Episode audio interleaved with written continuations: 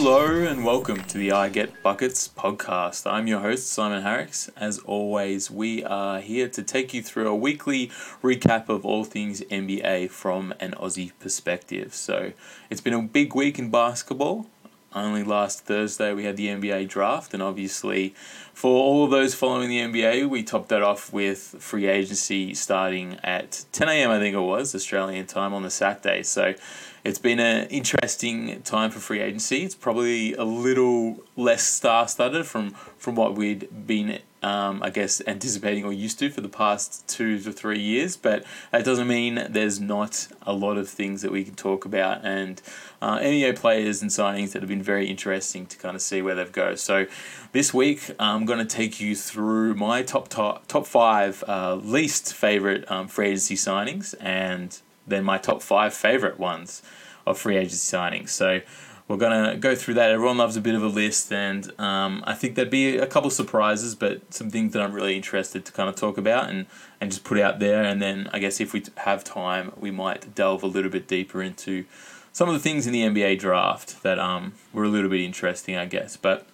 straight off the bat, again, solo potting, um, freestyling a bit here but really keen to kind of throw out a couple of thoughts on some players and how some teams are, are trying to rebuild and, and tool up for, for season 2020 into 2021. So, again, shortened season is going to be interesting how things go, but we're going to put our um, glass half full um, perspective on and, and just kind of plow through, and then fingers crossed that we get um, as much as a resembling a, normal NBA season. Um, it's good to have something to kind of look forward to um, It'll be 28 days from my account until we get NBA basketball back. So exciting. Um, so first, I think we'll um, go with my least favorite free agency signings, top five, and then and then end on a, a high note, high note with my favorite ones. So just to to start, let's go straight into it. I reckon. So number five, um, least favorite free agency signing. Um, breaking the rules straight away, given it's not exactly a free agency signing, but I wanted to start with talking about the De'Aaron Fox um, $163 million um, max contract extension. So um, I was a little bit surprised, not not shocked um, that he got the, the max rookie extension was the first one announced um, before Tatum, before Mitchell, before Adebayo. Um, I just I just think it's a really kind of interesting talking point to talk about the Kings, um, talk about how people feel about De'Aaron Fox and his um, skill set kind of projecting forward to, um, you know, the, the high hopes is that he can be a leader on a playoff team and that he projects into not just your good NBA point guard, but potentially your elite NBA point guard. And the fact that the Kings don't hesitate to pay him his 163 million extension, which is the largest um, salary for a Kings player in history, that they definitely uh, believe that's that's the case. Um, I don't have a lot of, of bad kind of things to say about the extension. I'm, I'm kind of I'm happy with it in terms of the Kings signing a player that um, is going to be a part of their core moving forward. I'm just I'm just interested if there was any negotiation in terms of offering him the max. I think you have to be really sure that this is your guy,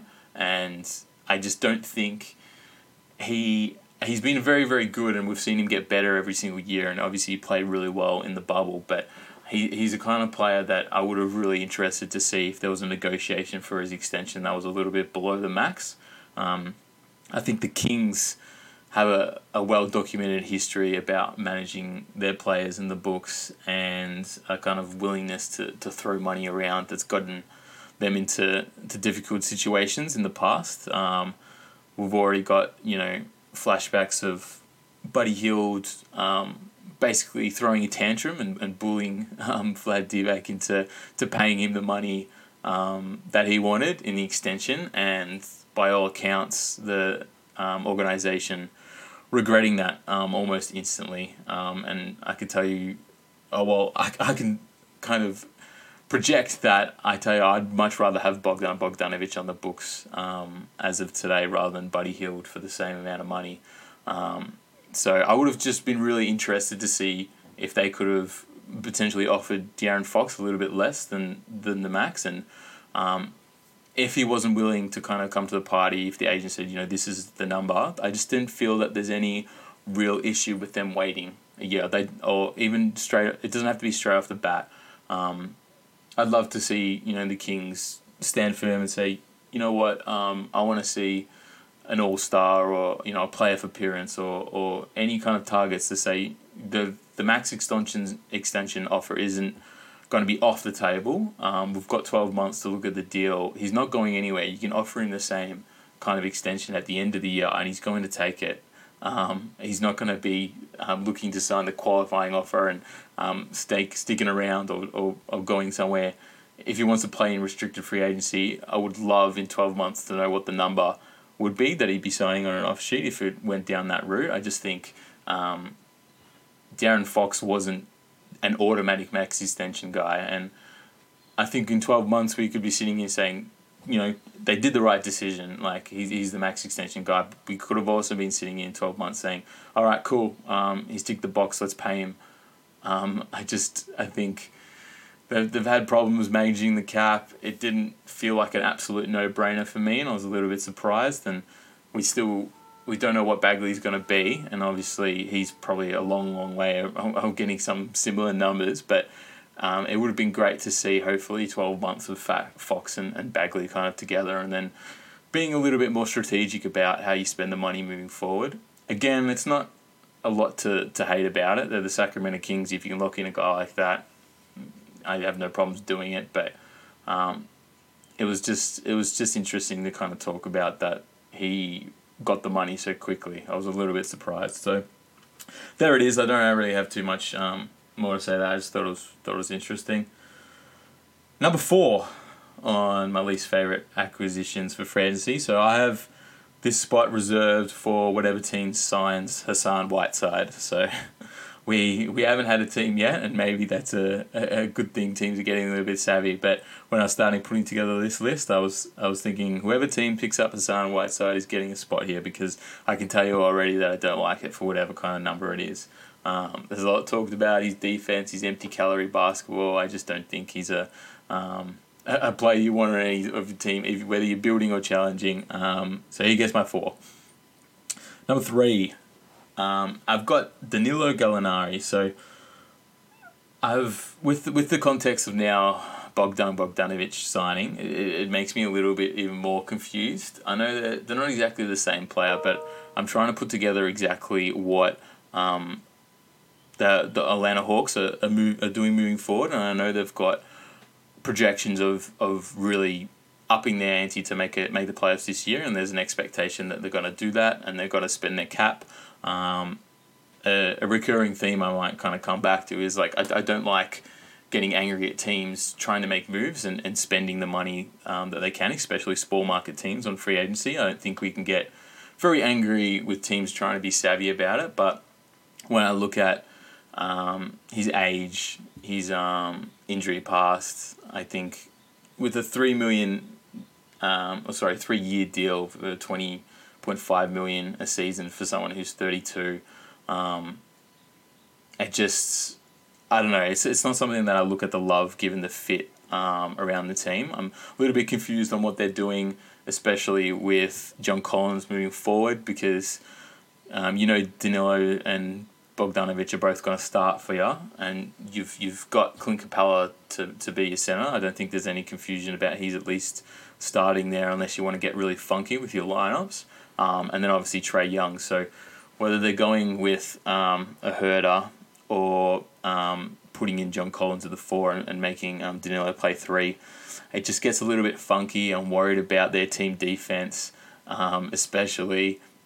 There's just there's just little things that on in isolation, I wouldn't have mind, mind that deal. But now that they're pumping forty million dollars a year in both Bogdan and um, Danilo Gallinari, it makes less sense for me.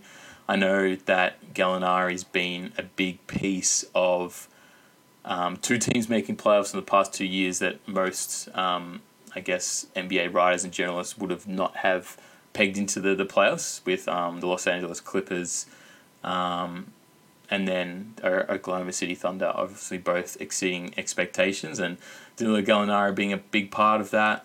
Um, I just think that you know his bubble performance was very very underwhelming. You're worried about his defense. Um, he can stretch the floor, and he's always been known as a shooter. But um, some of the numbers towards the back end of the season was a little bit troubling. Um, don't have a huge problem with it, but when I'm looking down the list of free agency signings, um, spending that much money on a 32 year old, um, given you know the age brackets of a lot of the guys for for the Atlanta Hawks, it just um, it doesn't make a whole ton of sense to me. And we'll see if I'm proven wrong. He might be a really good addition, but I'm thinking long term. Um, in you know two years' time, to still have him twenty million dollars on the books might not look amazing. Um, but there we go. Number two on my list is JaMychal Green, who signed with the Denver Nuggets. So probably not someone that stands out as as someone you really kind of trash on, given it was a, a low level signing, really. But I just think um, I was interested in Denver, um, looking to get a little bit better, and I think if you look across both the the East and the West, particularly um, the West with the Lakers and some of their moves. Um, the top is teams are getting better, and for someone who made a, a Western Conference final, the idea was that they're potentially wanting to, to get better, and through free agency, you know, they might have a, a greater plan on, on what they're doing to put things together, but all I've seen is a, a very good player in Jerami Grant leave. Mason Plumlee, who we can um, talk about his flaws, whether he can get over screens and, and, and such important moments, but um, he was an important backup, um, someone who could rim, run, and finish. You know, he's he's walked out. You had to pull the qualifying offer for, for Torrey Craig.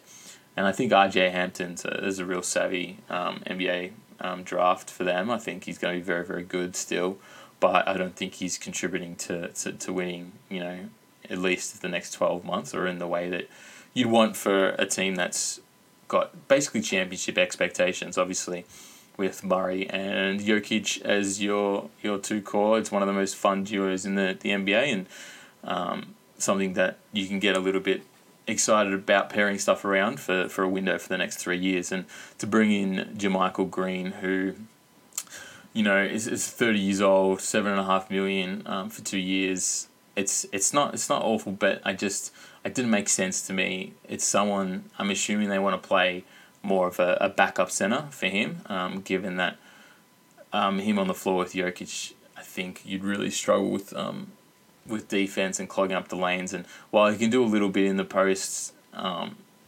he he's he can try and stretch the floor, but I really don't think he's someone that you can be relying on to do that for you. Um, I just I look at him and obviously he's he's kind of trended down um, to almost unplayable with the the Clippers towards the back end of last year. So it just didn't make sense to me. And we'll talk about uh, Jerami Grant in a bit, but I just I thought that they could have done a lot better, and I was expecting some kind of moves, and they're probably projecting to get better from within, and uh, they'll they'll get that through Michael Porter Jr. Junior, you're hoping, and whether obviously there's rumors about him, he's the piece that's interesting if there was ever a Bradley Beal trade to go down. I think there's probably more moves to be had, but in isolation, just going down through the picks, um, Green by far is one that stands out as, as something that doesn't make sense to me and just looks a bit gross. But I'm not going to beat up too bad. Um, a lot of the a lot of the ones in the list here, I don't don't hate. It's just um, I don't I don't like them as much as the other ones, and some of the other you know acquisitions like whether it's a Rondo or a Mason Plumlee or a Baynes and stuff, they don't really excite me too much. Um, I think it is what it is with some of the ones. We can go a bit too much into to what people are getting paid, but yeah, whether it's Harry, Harry Giles as well, that's one that I actually quite like, but I don't think people um, want to go on about Harry Giles for too long. But we move into number one spot on my least favorite free agency picks, and I guess it's no I guess, surprise or shock to hear Gordon Hayward be at the top of this list. And I really wanted to go into this not to, to bash on the Hayward um, pickup too much. I, I feel that it's it's hard to, to really try and um, be too negative about teams that are, are making moves to try and get better. I people would have said you know 120 million um, for Gordon Hayward over four years is insane, and they wouldn't be wrong.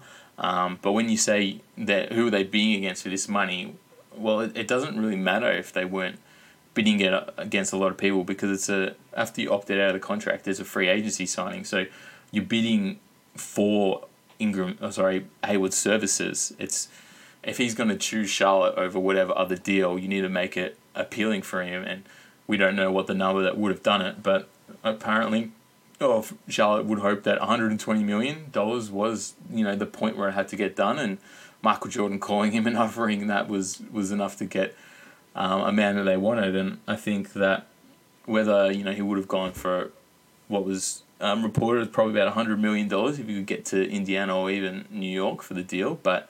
Um, I think the Hornets went out and said, you know, we, we want a, a, a kind of wing player. There's not many people on the market. If you look back to, to what Gordon Hayward can do, he fits into to what we want as a um, another ball handler, someone that can go score, still you know gives you a defense despite the injuries. Um, you know the ceiling for, for a player like that, and hoping that he can get back to his Utah Utah Jazz days and just kind of write off what happened in Boston. Um, I think you make yourself better as a team. You put someone next to LaMelo Ball um, that can at least, with the expectations that's coming with him, can, can can play you know a level of NBA basketball that you know pushes above average to elite on his day. So, I you could sell me on, on a lot of those things and I'm happy to be sold. But when you go through some of the other stuff and the stuff that needs to be said, um, there's just red flag after red flag. Um, the fact that obviously he's got all these injury um, since he's gone to Boston. Um, the fact that he's he's thirty, um, a lot of the the shooting numbers, you know, trending down. He, he's he's if you just watch him, the way he seems a little bit cautious, especially um, after he had the, the leg and the, the wrist injury injury, and he's like short shorting finger roll layups. He's pushing some too hard when he's scared of people coming over the top. There's just there's just things about him that, that makes it feel um, risky when you're not paying him um, this amount of money. So when you when you are paying him this amount of money, you have to kind of factor that into to what you evaluate the situation. The fact that they had to stretch uh, Nicolas Batum over three years at nine million a piece each year just stinks. It just makes the deal feel so much worse. Um, you know, there's examples all over the league of players. I mean, Deron Williams was still getting paid close to six million um, last season, and it's just stuff that kind of sticks on the books and really hurts you long term. So, while I can see the benefits, and you don't want to trash um, teams getting savvy to try and get their guys, it's just it's hard to be um, too positive about everything that's happened when you kind of really get into the details, but once they start playing, um, the money isn't going to matter as much for Charlotte. I think they haven't got anyone else that they really want to spend on, so I'm I'm happy to wait and see. But I'm not expecting amazing things. I really hope we can we can see the best of Gordon Hayward because um, he was one of my favorite players for Utah back in the day. So it feels so long ago now. So let's wait and see on that one. But it was hard not to have it at the top of my list. And there we go now we can get more fun. I think it's a, it's a, it's a lot easier and, and fun to talk about some of my favorite signings. So we'll go straight into it. Number five of my favorite signings and one of my favorite players, and we've we've had a lot of Brandon Ingram talk on I Get Buckets podcast before, and and it hails back to, to some of the, the points I made with De'Aaron Fox in terms of having to sit and wait a year. Um, and I'm not sure what the number would have been for Brandon Ingram if they could try to get him. But last year, I really went in that you know Pelicans should try and investing uh, money in a player that um, we we saw kind of potentially being one of the the most improved in the league, which which you know eventuate, eventuated with um a debut All Star appearance, someone who has all the tools to be one of the most versatile scorers in the NBA. Um, things haven't really gone his way, and um, I th- thought whether they could sign into a number would have been really good for, for the Pelicans, but they wanted to, to, to kind of buy their time, and everything came together like it did, and, and then when it does do that, that's when you sign into the max extension, and they were happy to do it. And I think it's um, a no brainer move, but it doesn't mean it doesn't worthy a spot on the list as as a good thing moving forward. Um, and I mean, I just think it's a miss of me to to call out the, the Kings and say, you know what, I would have rather you do from an external point looking forward is try to get an, another year out of De'Aaron Fox and see what he is before um, you spend big. And then if I'm saying that about De'Aaron Fox, you know, to say that, well, the, the Pelicans did do this with Brandon Ingram and it all came up roses and then they did pay him. Um, and that they deserve a little bit of praise for that. So um, number five is, is Brandon Ingram on, on big money, but I think it's it's a good move and obviously Zion Williamson is your your guy, but you need um, to complement him with scoring and, and someone who can create his own bucket, and that's Ingram. I like it. Number four. Um, so we've gone Serge Ibaka here, and I think the reason why I've went Serge Ibaka is almost because the Clippers save what could have been a quite poor free agency period if you look at it without what they've done here, and I think it's interesting to see what timing deals get done, and there's all workings behind the scenes. But I guess um, if you go on it based on the timeline of events of, of what we got reported, things was um, signing for the Lakers, and then after you know that Serge Ibaka um, deciding between what looked to be the Toronto Raptors, the Brooklyn Nets, and then the Los Angeles Clippers. And if they've made a decision, which I think they did, to say that we do we don't want to pay Montrez as Harrell the money, despite him being um, the reigning sixth um, man of the year.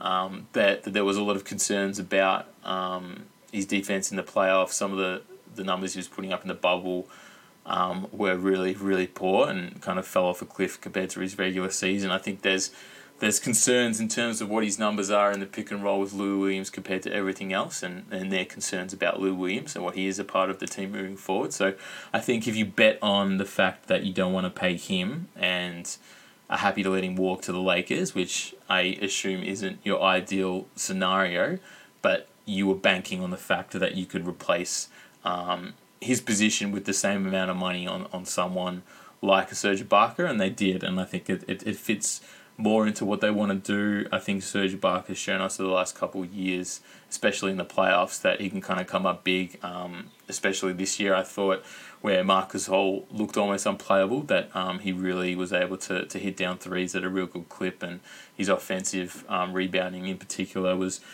was fantastic and something that the Clippers feel they can be a little bit more um, proactive with. I think Serge Ibaka can can fit a, a five of um, Kawhi Leonard and Paul George a lot better. Um, I mean five in the starting five, but also play the five as a center, um, like what he did for the Raptors.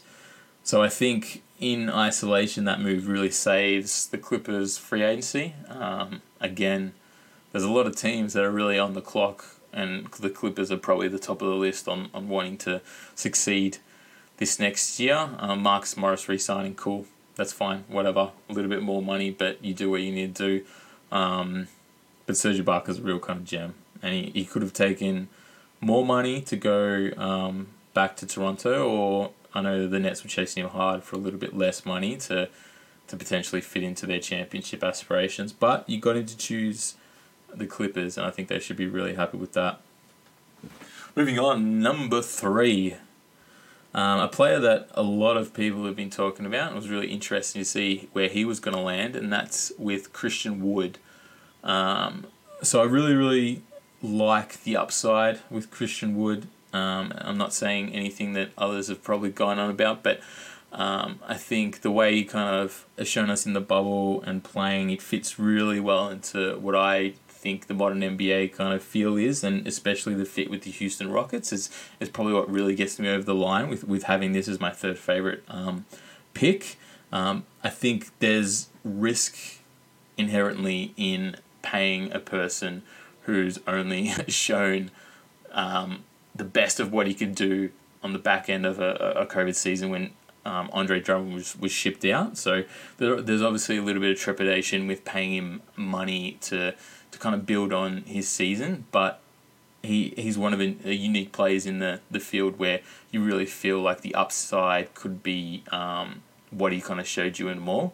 Um, and the fact that you only had to pay the $13 million a year for, for that upside, I think, is, is well worth the risk.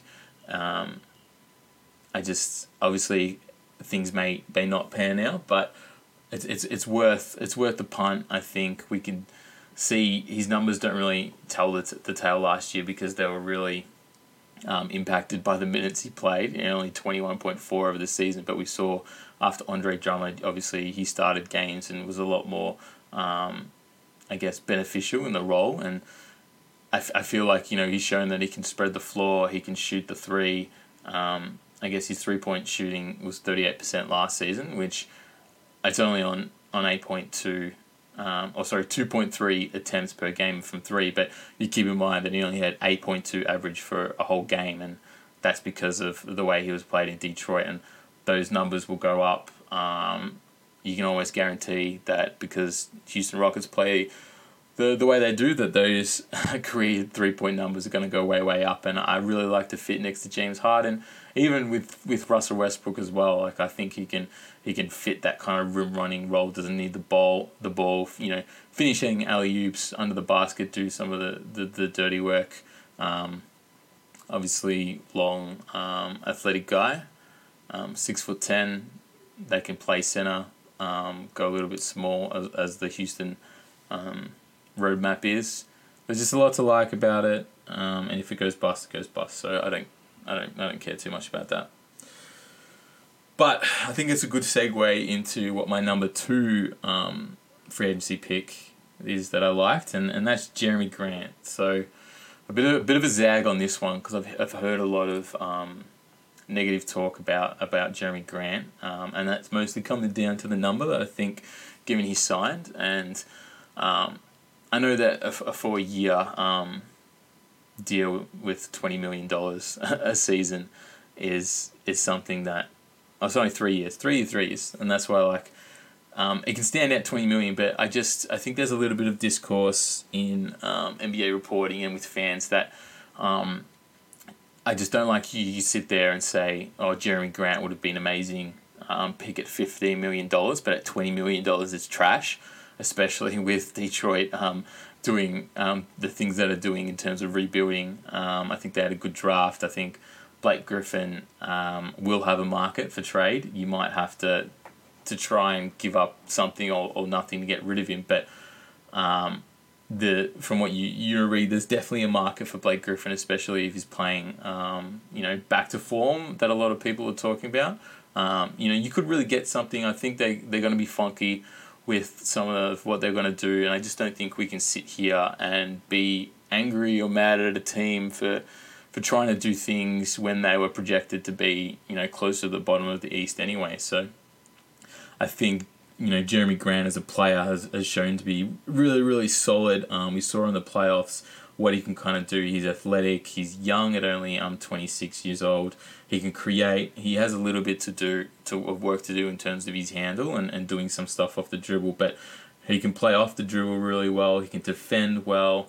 Um, I think there's countless examples of, of people in the NBA who have carved out a real nice um, you know role um, play kind of position on an NBA team and and, and shown that when they've given the opportunity and gone to another team that they've really um, displayed another gear.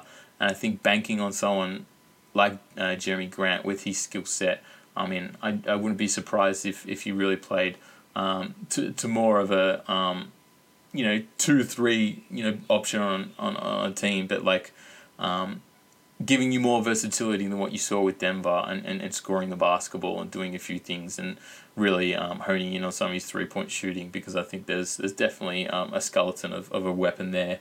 Um, and I, I just don't think, you know, you could have kept Christian Wood, and obviously I, I like that signing for Houston, but I don't think you can be too negative in saying, um, well, we're, we're going to bet on a guy like Jerami Grant over Christian Wood. We have more of a, a background and track record of, of what his projections will be. And I think if you were a betting man, um, I'd jump on board and, and, and say that in three years' time, Jerami Grant is going to be a, a much better player or even contributing more to winning than Christian Wood is. I think that's a really safe thing to say. So I don't think um, you can be too negative um, about signing him. Again, the money.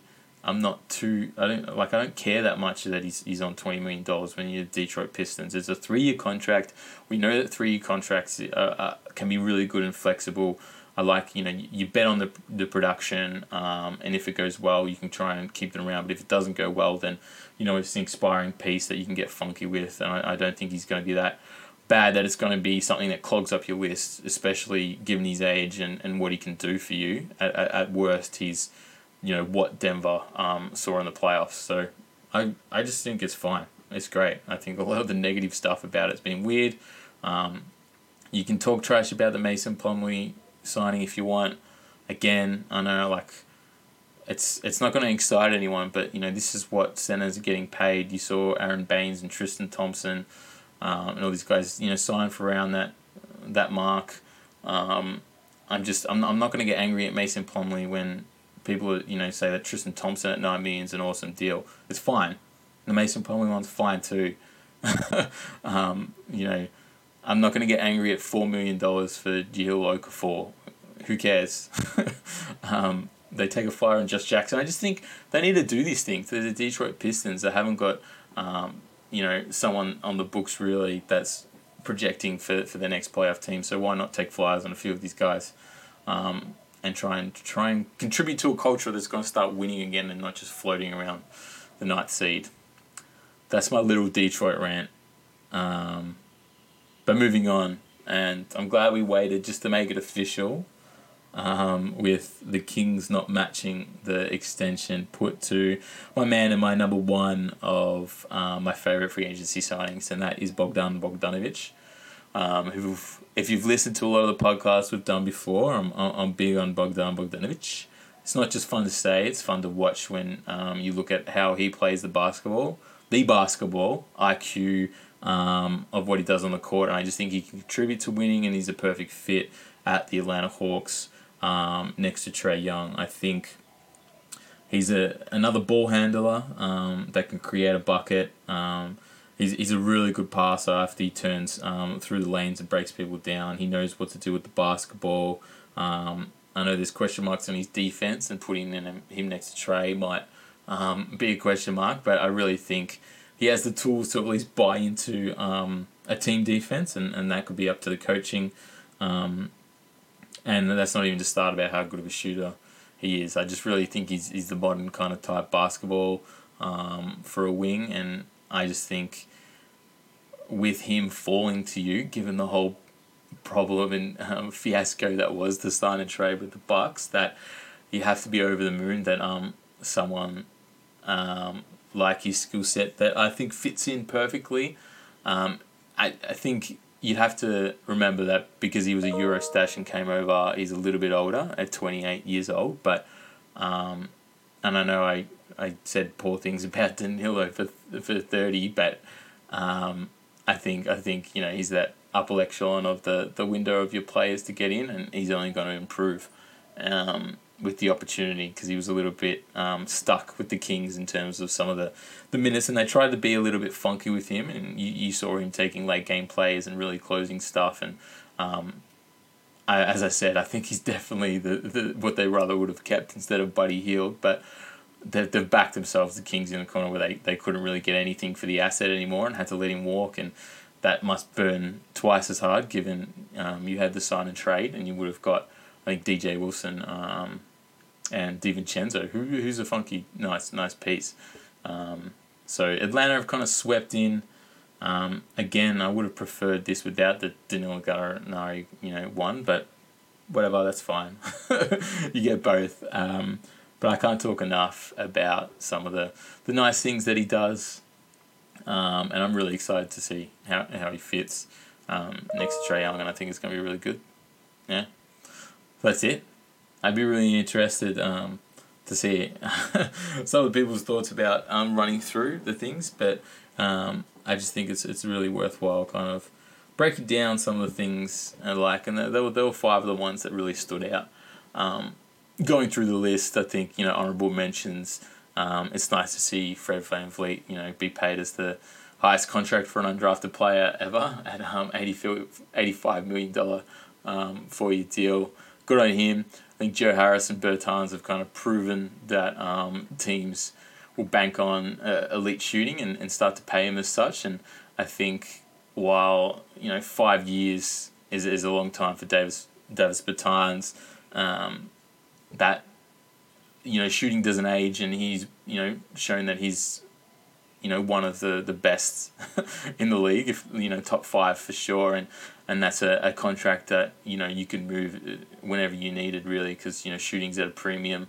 Um, they had real competition to keep him, and, and at that at that number is what you're going to have to do. And I think you can say really similar things about Joe Harris, um, and that you know the main motivation for the Brooklyn Nets is obviously they're trying to compete for a championship, and to have someone who, can shoot and, and not just shoot, um, defend at you know an average level and, and get to the basket um, to put around Irving and Durant is a no brainer.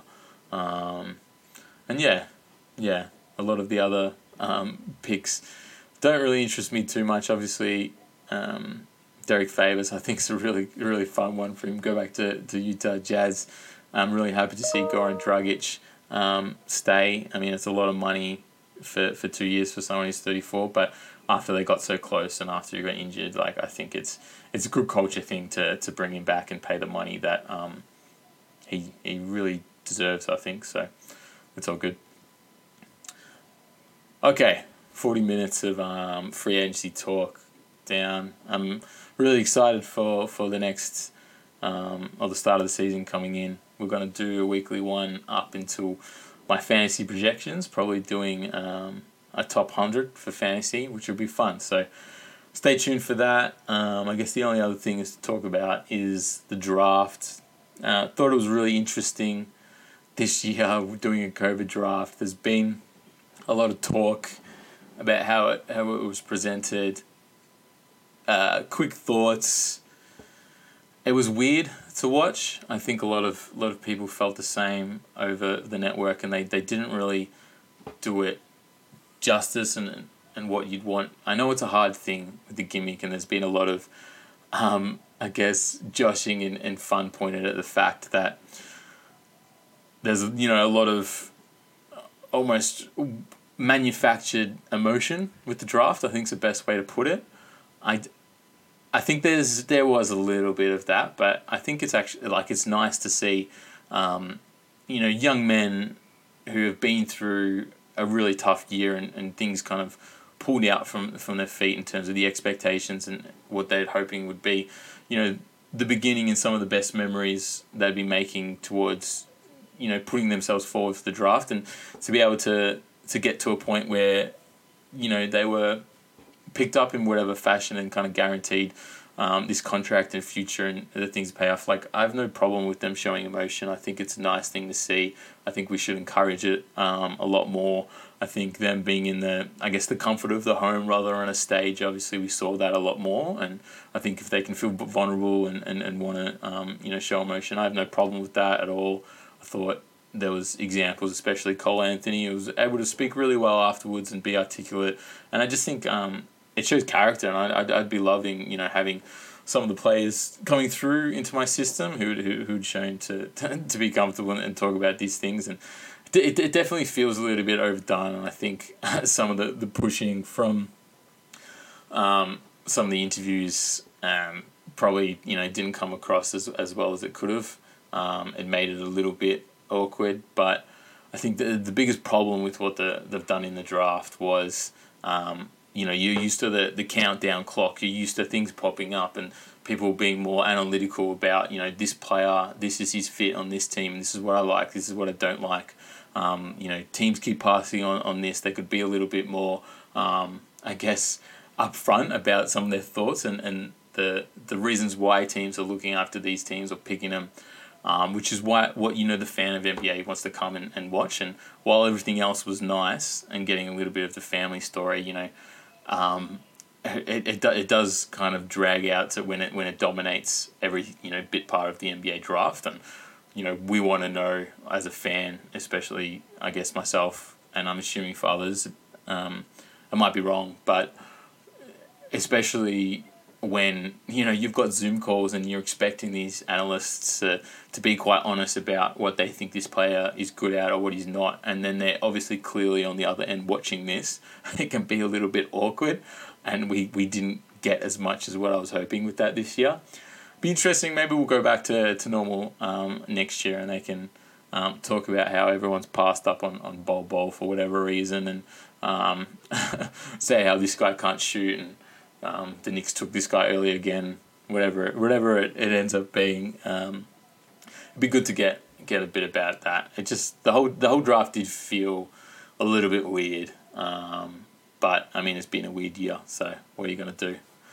Um, LaMelo Ball to number three um, was fine. I know I talked about him on last week's podcast. I would have loved to see him go number one, but um, I think he's, he's a good get for, for, for Hornets and I think all the teams would be stoked with what they're doing, and um, yeah, it's it's it's hard from um, double over like one from from overseas, um, not getting as much insight into these guys, and two, even if you wanted to this season, we do really get to see um, a lot of uh, film or them playing, obviously with everything cancelled, and I I am one to definitely kind of not want to overreact to, to YouTube clips of a guy making five threes in a row or, or dunking on you know a couple of guys who are five inches shorter than him.